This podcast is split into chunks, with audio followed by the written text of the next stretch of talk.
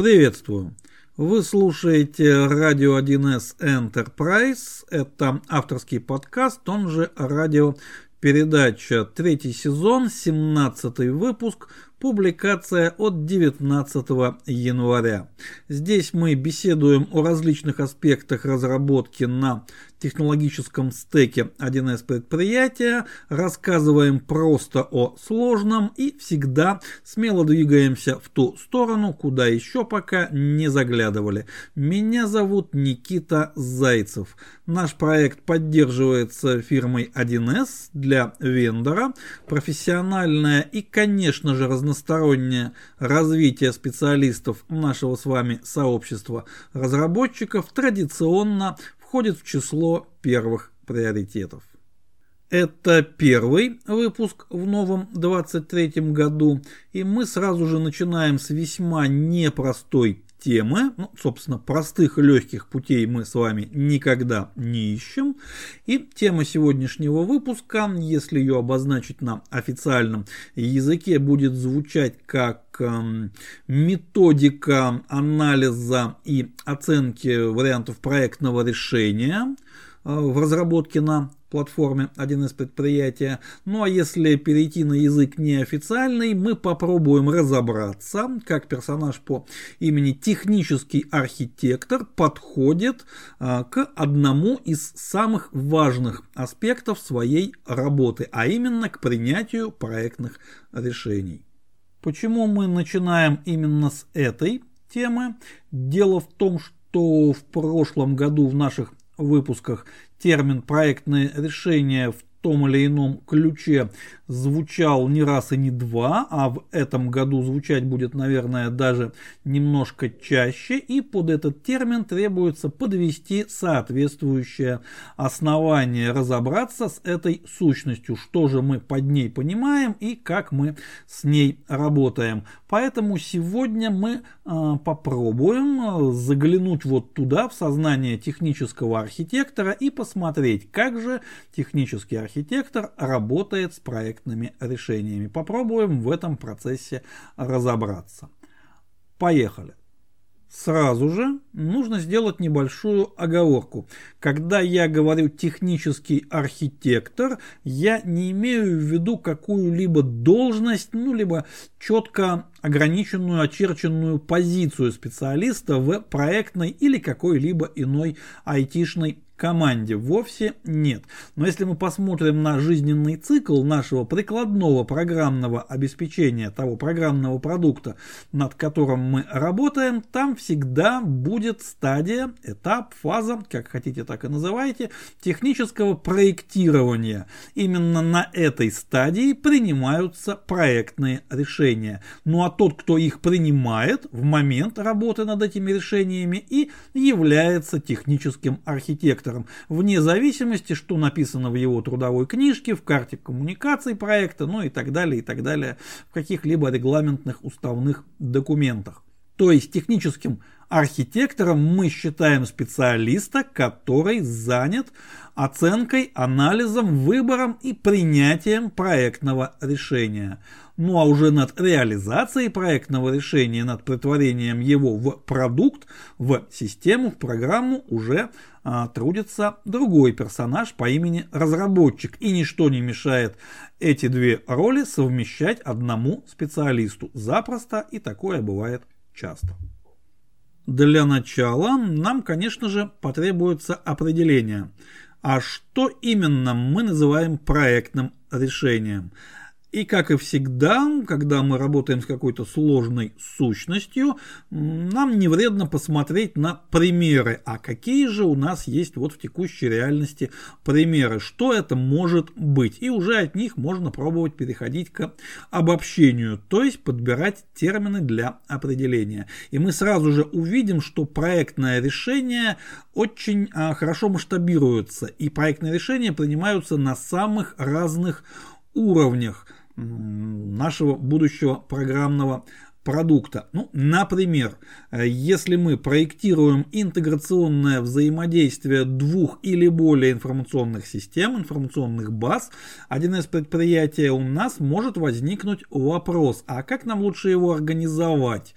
Привнести в нашу архитектуру еще один компонент, еще одну систему, например, систему класса Enterprise Serial Bus, то есть э, корпоративную шину данных какую-то, какую, тоже вопрос, тоже проектное решение, э, либо же организовать интеграцию по принципу каждый с каждым, но опять же, каким образом использовать ли уже готовые механизмы, обмен данными через Enterprise Data или, может быть, для каких-то фрагментов интеграционного взаимодействия целесообразнее разработать что-то свое узкоспециальное, ну и так далее. Все это комплекс проектных решений, которые нужно принять техническому архитектору. Но это вот большой, серьезный уровень системы, подсистемы, надсистемы. Но даже если мы проектируем программный код, мы точно так же оказываемся перед выбором. Например, если мы пишем относительно низкоуровневую библиотеку, то какой же принцип нам использовать для ситуаций, ну скажем так, когда что-то пошло не так, как ожидается. Использовать ли нам принцип а, получили снаружи нечто непонятное и берем значение по умолчанию, если это возможно, работаем дальше с ними, либо же получили что-то непонятное, неизвестное, считаем каждую такую ситуацию опасной и сразу же выбрасываем исключение и прерываем работу нашей библиотеки. Две разные совершенно, ну даже я бы сказал, парадигмы работы низкоуровневых библиотек. Мы с вами это в одном из выпусков разбирали. И вот в конкретной конкретной разработки, в конкретной конфигурации, какой именно мы будем использовать принцип. Такой или другой. Это тоже проектное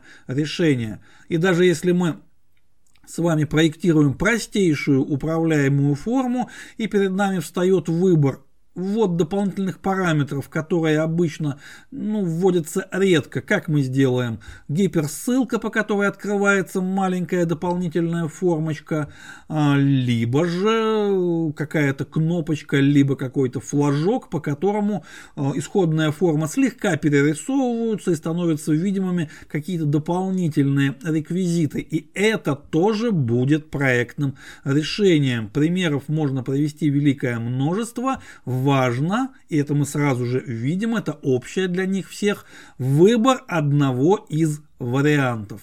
Проектное решение это всегда выбор варианта. И теперь мы можем попробовать подобрать относительно формальное определение для нашей сущности. А в других отраслях, ну прежде всего это строительство, конструирование, там есть готовое определение проектного решения, но нам они категорически не подходят, нам придется а, взять свое. И оно может быть, например, таким под проектным решением мы понимаем такой вариант реализации, построения, написания нашего программного кода, который позволяет разрешить техническое противоречие, выявленное на этапе проектирования, с минимальным ущербом, с минимальным уроном для функционального и технологического качества конечного программного продукта. А можно и совсем просто. Хорошее проектное решение есть умный способ разрешения технического противоречия с минимальным падением эффективности как процесса разработки, так и процесса эксплуатации будущего программного продукта. Можно и так. И вот здесь мы вплотную подходим к одному из ключевых моментов. Хорошим проектным решением вовсе не является оптимальное, наилучшее, наиболее близкое к идеальному проектное решение. Хорошим проектным решением мы считаем правильное проектное решение, то есть именно такое, которое позволяет разрешить противоречия и не сильно уронить при этом общую эффективность процесса. Правильность важнее оптимальности и ну, лично по моему мнению, в инженерном деле, в техническом проектировании, по крайней мере, прикладного программного обеспечения, перфекционизм скорее враг для архитектора, чем добрый товарищ. Поэтому мы ищем не оптимум, мы ищем как правильно. Почему так? Ну, хотя бы потому, что пока мы тратим долгие недели, месяцы, а возможно и годы на поиск оптимального проектного решения, подтверждая различные варианты прототипами, экспериментами, тестами, замерами и так далее, и так далее, мы теряем огромное количество времени, мы огромное количество труда затрачиваем без какого-либо видимого, осязаемого результата. Да, мы продвигаемся в сторону оптимальности, месте, но за это время наши конкуренты, а мы не забываем, коллеги, что работаем мы всегда на конкурентном рынке, так вот за это время наши конкуренты уже продвигаются к промышленному использованию, либо уже к тиражированию, либо еще к чему-то, что э, было поставлено целью как нашего, так и их проекта. Поэтому эффективность наше все. Практическое следствие из этой относительно несложной посылки при работе с проектными решениями, как и любыми другими сложными и не очень сложными сущностями в нашем с вами деле, нам требуется методика. Ну, она же техника, она же методология. Здесь э, не так важно, какое слово использовать. Да, если посмотреть на работу опытного технического архитектора со стороны, может показаться, что все важные решения архитектор принимает, ну вот как-то магически. То есть понятно, что там богатый опыт, там уже есть успешные, неуспешные, как личные, так и наблюдаемые практики, есть интуиция, есть э, какой-то аппарат э, прогнозирования, прямо вот туда в голову встроенный, безусловно, все это есть. Но всегда в инженерном деле первично все-таки методика. На одной интуиции, на одном опыте, в задачах с высокой неопределенностью, а мы почти всегда работаем именно с такими задачами, так вот, на одной только интуиции слэш опыте такие задачи успешно не решаются. Ну, либо решаются, но далеко с недостаточной вероятностью успеха. Один из вариантов такой методики, а именно тот, который лично я использовал и продолжаю использовать в своей инженерной практике, мы попробуем очень кратенько разобрать. Как и почти все мои методики, эту можно назвать методикой пяти шагов. Шаг первый это, разумеется, целеполагание. Мы обозначаем задачу, критерии ее достижения. Они должны быть четкими, измеримыми, ну и так далее, и так далее. Здесь ничего особо нового. На втором шаге мы определяем граничные условия, то есть те условия, которые диктуются нам внешне по отношению к нам средой, заказчикам, но и не только заказчикам. И вот эти условия нарушать ни в коем случае нельзя. Они являются границей, перейти ее невозможно. На третьем шаге мы анализируем и фиксируем внешние факторы, которые будут влиять на наш будущий программный продукт, на его эксплуатацию. И здесь существенная разница. Внешний фактор – это не условие, это именно фактор. Это то, что будет действовать, то, что будет являться важным при дальнейшей эксплуатации. Здесь мы скорее прогнозируем, чем фиксируем уже существующие данные нам в том или ином виде условия и требования. А далее четвертый шаг – это определение возможных вариантов проектного решения, каждый из которых – обладает своими преимуществами, своими недостатками, мы просто-напросто их перечисляем, вот какие они у нас есть. Ну и, наконец, на пятом шаге мы анализируем, сопоставляем и принимаем решение, то есть делаем выбор. Реализуем вариант номер N. Вот здесь работа с принятием проектного решения заканчивается, и мы переходим к его реализации. Немаловажное дополнение, на пятом шаге мы не просто сравниваем друг с другом варианты проектного решения, но также пытаемся их э, как-то встроить в корпус уже ранее принятых проектных решений. Как правило, мы принимаем не одно решение, а несколько связанных, и каждое следующее должно как-то соответствовать предыдущим. Это тоже важная э, деталь, которую мы при анализе ни в коем случае не должны упустить. Вот такие пять шагов. Вроде бы все очень просто, банально и о чем здесь, собственно говоря, можно еще рассуждать. Делай раз, два, три, четыре, пять и на выходе получишь правильное проектное решение. По шагам с первого по третий рассуждать, наверное, действительно не о чем, там все довольно-таки банально. А вот на шаге номер 4 нужно обязательно упомянуть о таком свойстве процесса технического проектирования, который я называю довольно неуклюжим словосочетанием безальтернативность многовариантности. Что оно означает? Что если на этапе поиска вариантов возможных вариантов проектного решения, мы нашли один, строго один вариант и нет никакой альтернативы. Это означает, что мы техническое проектирование провели плохо. Мы что-то не учли, чего-то не заметили, и нам нужно вернуться к началу этого шага и пройти путь заново. Надо найти альтернативу. Она всегда есть. Не знаю, как в других отраслях, в других э, специальностях, там, возможно, э, дело обстоит иначе, но в разработке прикладного программного обеспечения на технологическом стеке 1С предприятия любая техническая задача имеет более одного варианта решения. Это аксиома. И доказывать ее, ну, лично я необходимости не вижу, вот она просто вот такова. Поэтому если вариант решения только один, значит возвращаемся и думаем еще. А, здесь прекрасно, на этом шаге прекрасно подходит э, техника старого доброго мозгового штурма, но о ней мы уже э, говорили и, наверное, повторяться не стоит. Очень хорошо здесь подходит, даже если исполняется одним единственным специалистом, это не мешает. Самый, безусловно, интересный и самый сложный шаг – это пятый. Там, где мы анализируем, взвешиваем и выбираем конечный вариант проектного решения.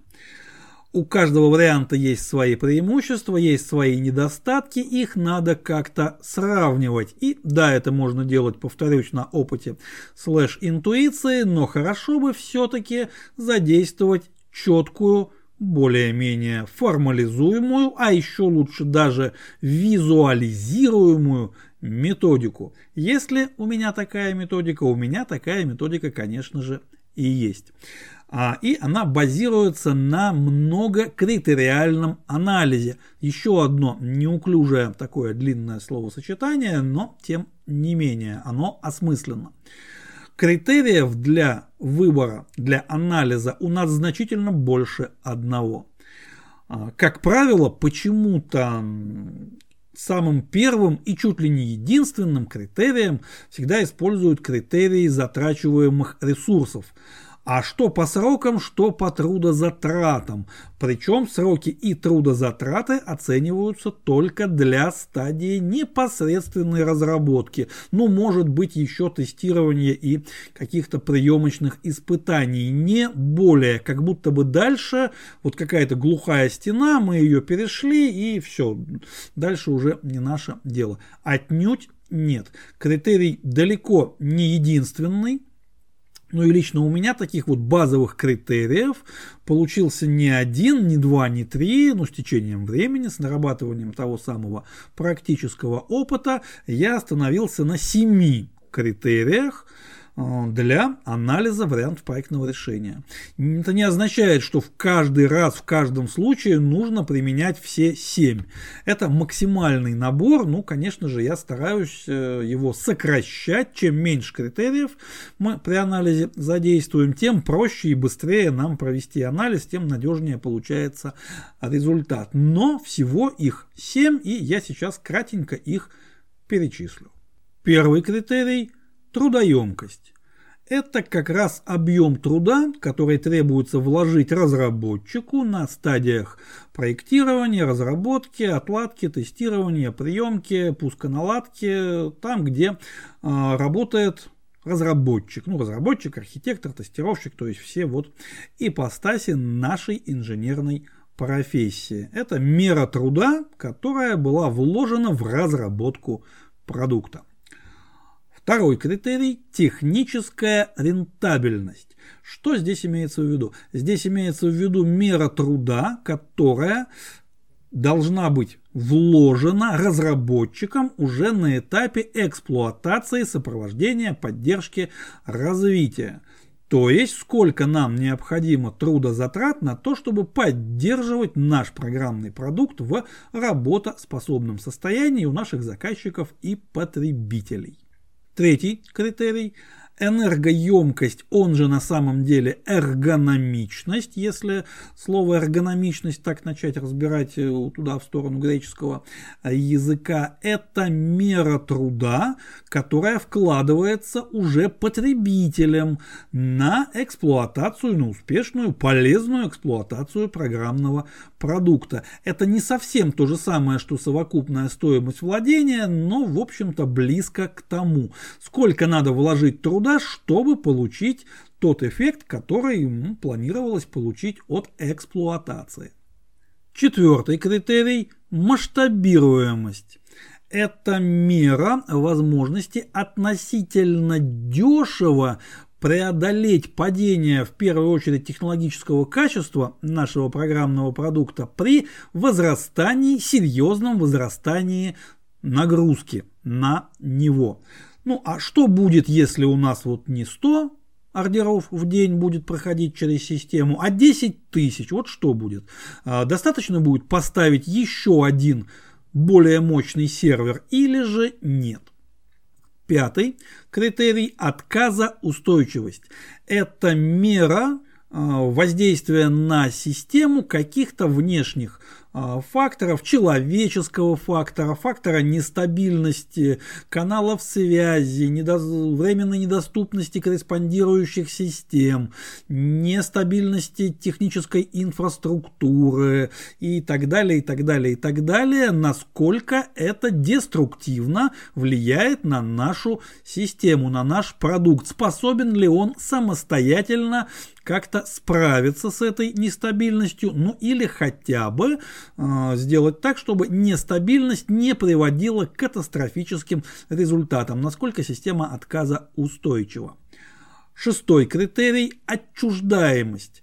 Это мера зависимости нашего программного продукта и его функциональных слэш-технологических качеств от а, внешних по отношению к нам и нашему заказчику потребителя компонентов, сервисов, а, внешних поставщиков, а, ну и так Далее, например, мы задействуем какой-то сервис, который где-то там в чьем-то облаке работает, да, мы его оплачиваем, но вот если без этого сервиса у нас ничего не работает, значит с отчуждаемостью нашего продукта у нас все далеко не хорошо.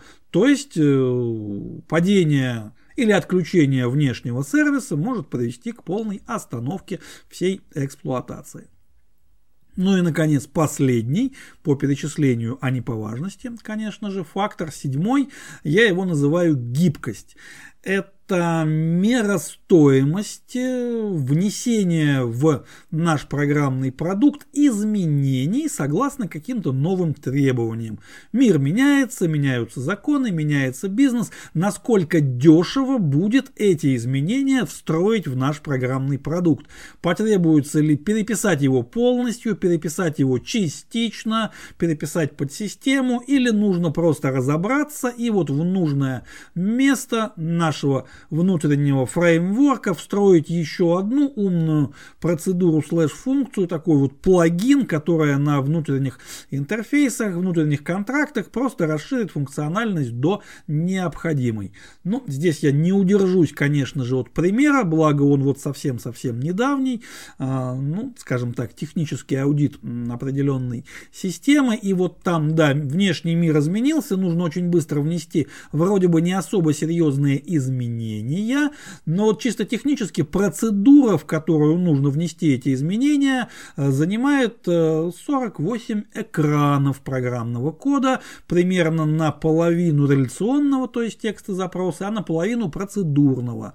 И вот чтобы просто разобраться в ее устройстве, не говоря о том, чтобы внести какие-либо изменения, которые не обрушат э, один из там двух десятков сценариев, реализуемых этой волшебной, замечательной процедурой, ну вот можно здесь прикинуть, какова гибкость такой замечательной системы. Не будем показывать пальцем на конкретные решения, конкретные конфигурации. А я повторюсь, вовсе не обязательно каждый раз э, в каждом проекте, в каждой разработке задействовать все семь критериев. Часто бывает так, что какие-то критерии ну, заведомо не используются. Если мы не имеем дела с высокой нагрузкой вообще в принципе, то критерий масштабированности нам, ну, нам например, не интересен. Заказчик может э, в качестве одного из требований выставить э, как можно проще, чтобы операторы технически не могли совершить ошибку. Пускай э, все будет э, очень тупо, очень просто. Пусть они нажимают в 5 раз больше кнопок, но зато у них не будет э, возможности что-то сделать не так. Если что, наймем вдвое больше операторов, нам не сложно. Ну и так Далее, ситуации бывают разные, и каждый из них подход индивидуальный.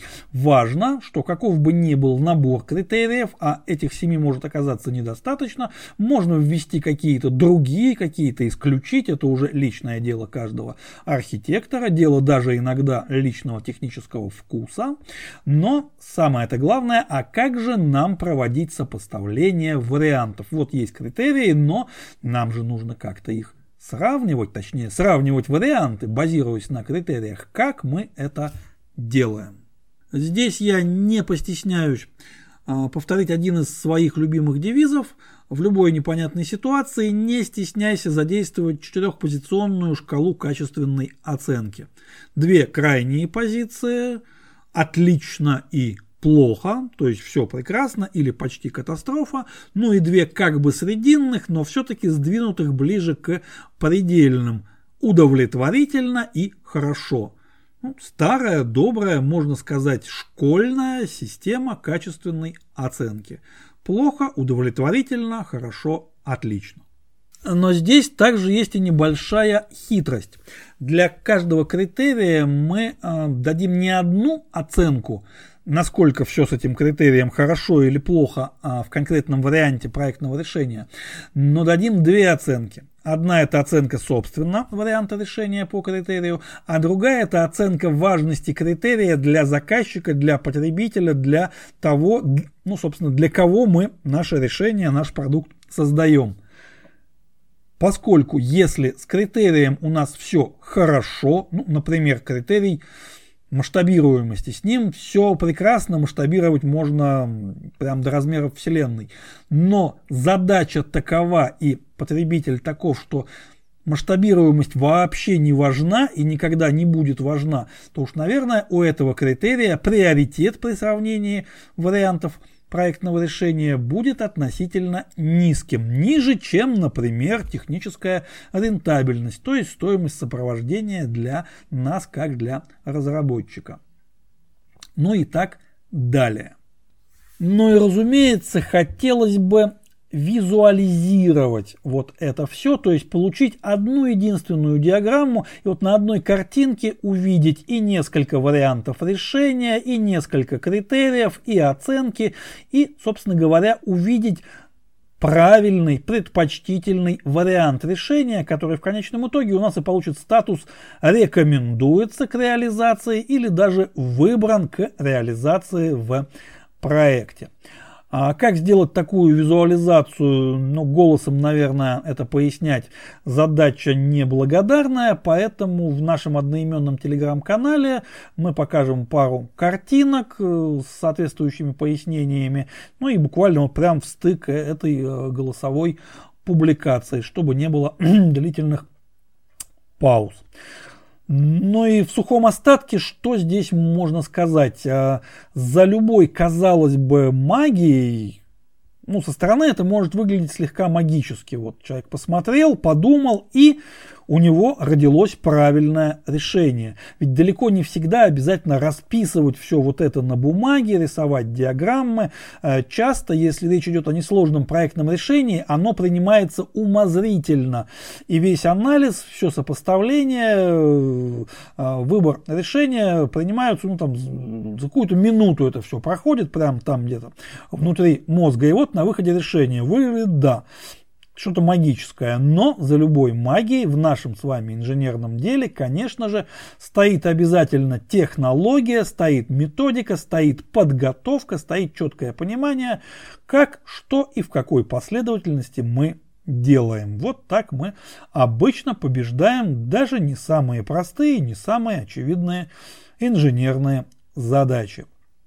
А, здесь, конечно же, в догонку к теории просится какой-то практический пример, конкретная задача, вариант решения, конкретные критерии, конкретные оценки, почему, как. Но здесь э, потребуется отдельный, конечно же, выпуск, потому что хронометраж у нас все-таки ограничен, мы и так уже себе позволили немножко лишнего. Ну, возможно, такой э, выпуск мы сделаем в будущем. Ну а на сегодня мы завершаем нашу радиопередачу. Еще раз обращаю внимание на наш одноименный телеграм-канал. Здесь бывает интересно. Заходите, подписывайтесь. Адрес для личной корреспонденции nikita.wild.real собачка. И, друзья мои, огромное спасибо за ваше внимание. Глюк ауф! Meine Freunde.